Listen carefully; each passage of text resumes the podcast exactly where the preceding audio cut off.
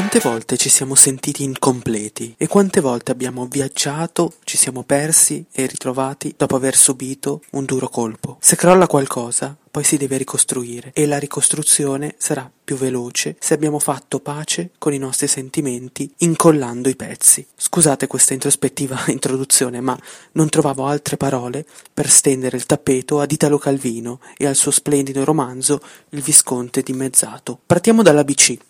Chi è il Visconte? Il suo nome è Medardo, Visconte di Terralba. Nelle prime pagine del romanzo, il nostro Visconte sta combattendo i turchi in una guerra tra l'Austria e la Boemia. Il Visconte dopo un audace attacco, viene colpito da un cannone e il suo corpo viene diviso in due parti. Una verrà subito guarita, la sinistra, mentre la destra riprenderà da sola il suo cammino dopo essere stata guarita da alcuni negromanti. La parte sinistra si dimostra, una volta tornata a casa, molto cattiva. Ordina impiccagioni, crea terrore tra la popolazione di Terralba e stalkera una povera pastorella di nome Pamela. La vuole sposare a tutti i costi per poterla rinchiudere in una torre. Pamela però non ci sta e scappa nel bosco. Nel frattempo torna la parte buona del Visconte, che cercherà di difendere l'onore della fanciulla in un epico duello finale, Visconte destro versus Visconte sinistro. I due, mezzi morti, verranno cuciti insieme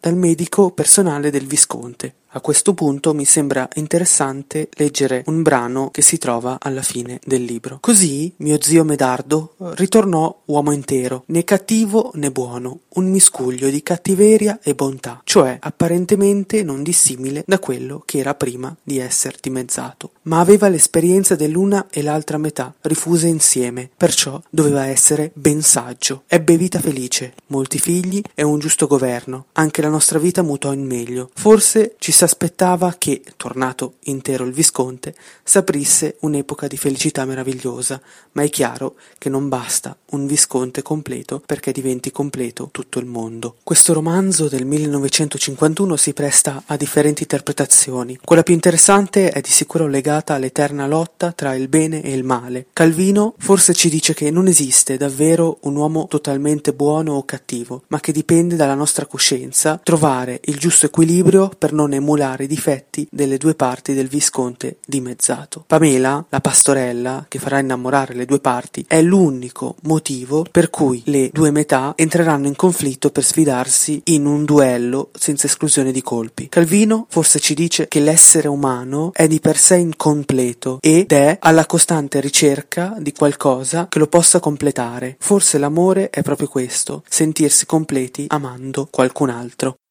Allora, visto che siamo sul filosofico, io ti cito Platone.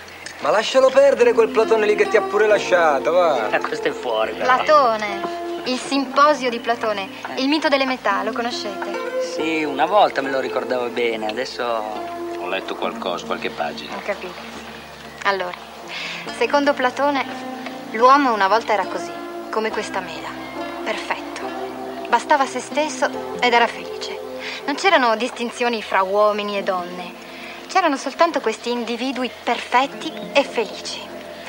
Solo che un giorno Zeus, che era geloso della loro perfezione, e da quel giorno l'uomo ha cominciato a cercare disperatamente la sua metà perché senza di lei si sentiva incompleto, infelice. Solo che per quanti tentativi facesse, non riusciva mai a trovare la sua metà esatta. E non ce la fa tuttora. No, perché praticamente è impossibile trovare la propria metà e riconoscerla. Ci vorrebbe un miracolo.